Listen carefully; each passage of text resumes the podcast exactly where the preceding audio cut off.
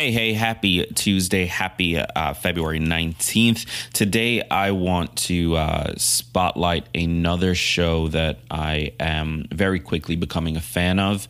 Uh, it is called One Plus One. It's a show by Wondery. We've highlighted a few of their shows in the past, and you guys have told me you loved it, which is why I decided to make sure you know about this one. One Plus One is an interesting show because it's really built around this idea that every great partnership is really a love affair. Uh, you can think about it. Passion, ego, infatuation, conflict, jealousy, uh, they're all hallmarks of some of history's greatest collaborations. They're sort of built into the process. And that's the entire premise behind One Plus One. It's a new podcast that just released today and uh, it tells the story of some of the world's most legendary creative unions. You can think Beyonce and Jay Z, Frida Kahlo and Diego Rivera, Google's Sergey Brin and Larry Page, like people that have reached the top of their fields and that have changed the way we see the world, changed the way we interact, changed the way we live, through a partnership, through uh, some kind of relationship. And yes, some of those relationships uh, are actually romantic or actually uh, lovers. And, and so that creates this deeper layer that's worth exploring. On the show, hosts Rico Gagliano and Faith Salie will chart the intense,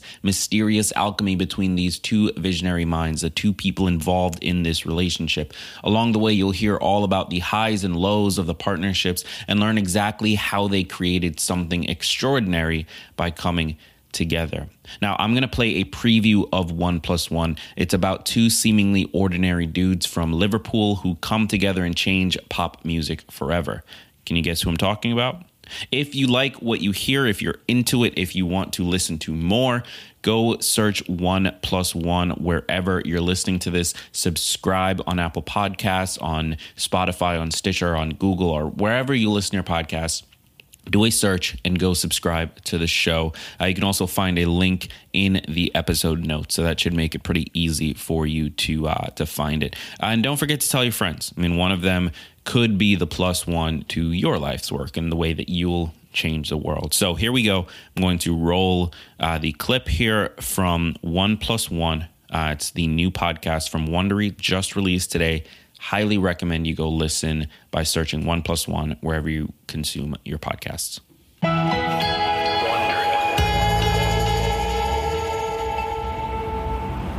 It's January 1967 in London, England. John Lennon is sitting at the piano in his home in the suburbs, writing a new song. It's based on a newspaper account of a young socialite named Tara Brown, killed in a car crash. John comes up with something he thinks will work. But John's having trouble finishing the song. So he heads on over to Paul's house, just a few blocks from Abbey Road. Together, they finish John's verses and round out the tune by adding a fragment from one of Paul's, an old number he'd never managed to use.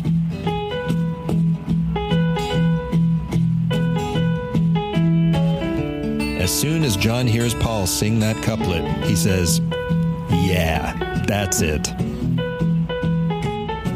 This is how John and Paul write music quickly, intuitively, finishing each other's ideas. Sometimes they have trouble remembering who wrote what. That's how closely they work together. But they're not done with this song yet. They want to make it wilder, more avant garde.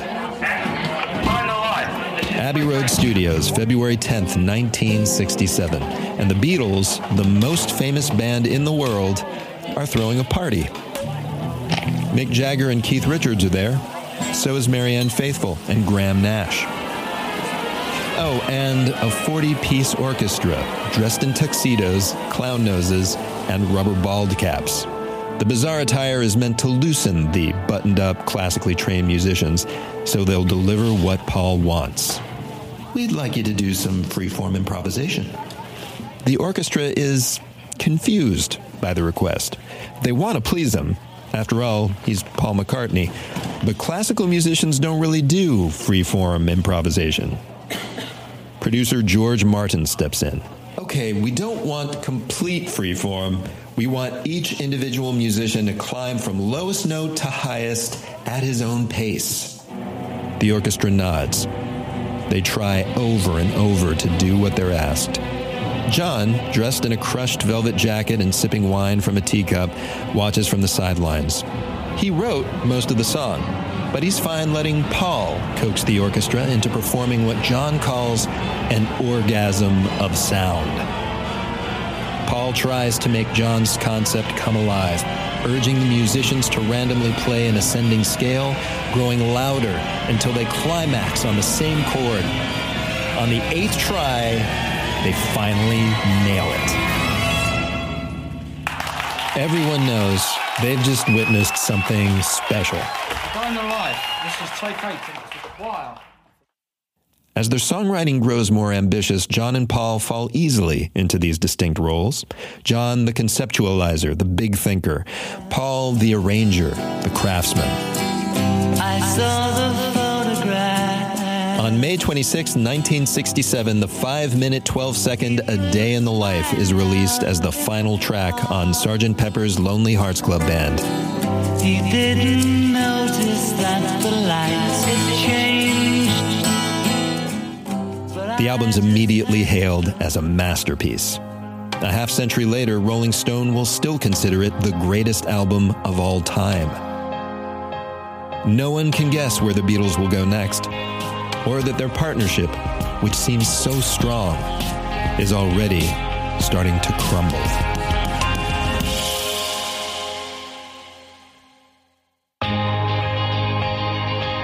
From Wondery, I'm Rico Gagliano. And I'm Faith Salie, and this is One Plus One.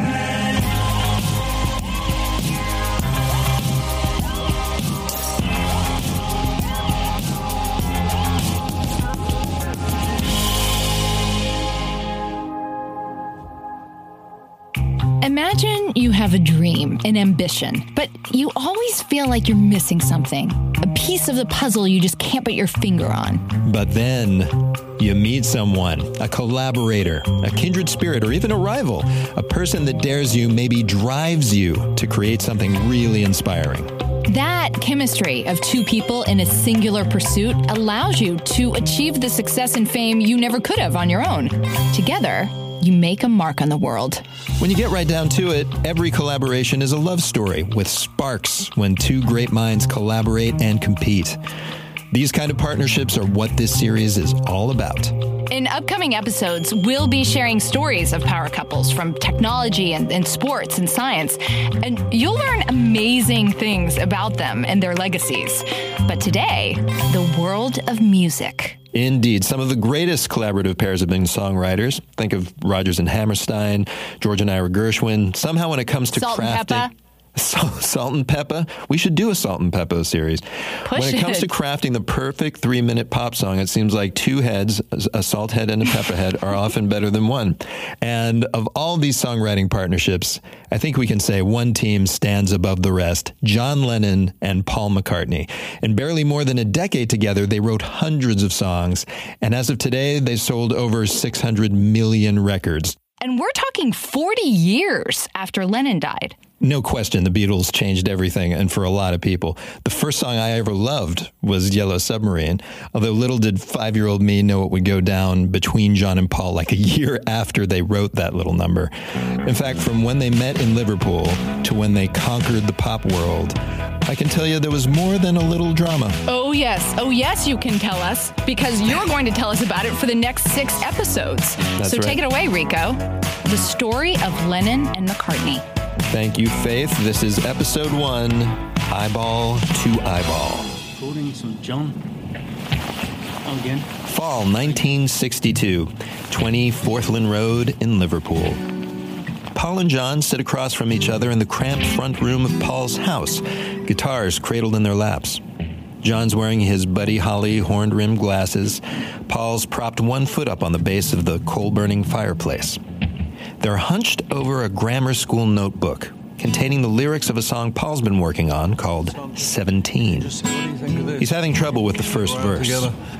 She was just 17. She'd never been a beauty queen.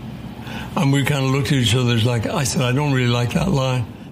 They run through words that rhyme with queen until John comes up with an alternative You know what I mean? That's better. Suggestive, maybe a little sexy, but vague. It draws the listener in. They jot down the new lyric and run through the song again. Eventually, they'll give it a better title, too. I saw her standing there. They worked together like this for years. John calls it eyeball to eyeball. The left handed Paul says facing the right handed John feels like looking into a mirror. By 1962, they've already written dozens of songs this way, including a few future hits. They call their band the Beatles, a nod to one of their favorite singers, Buddy Holly, and his band, the Crickets. Never one to resist a pun, John changes one of the E's to an A. He wants to emphasize they've got the beat. But what's really going to make the Beatles stand out from scores of local bands performing covers are the songs John and Paul are writing. For now, the Beatles remain local favorites in Liverpool, but unknown everywhere else. Well, almost everywhere else.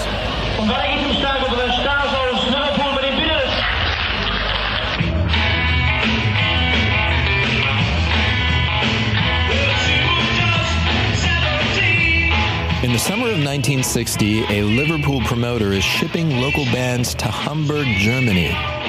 Rock and roll has caught fire over there, and there's huge demand for bands that can sing Elvis Presley and Chuck Berry covers in good English. One of the groups this promoter wants to send abroad is Rory Storm and the Hurricanes, featuring a talented drummer named Ringo Starr. That was just a preview of One Plus One. If you like what you heard, be sure to subscribe on Pandora, Apple Podcasts, Spotify, or wherever you get your podcasts.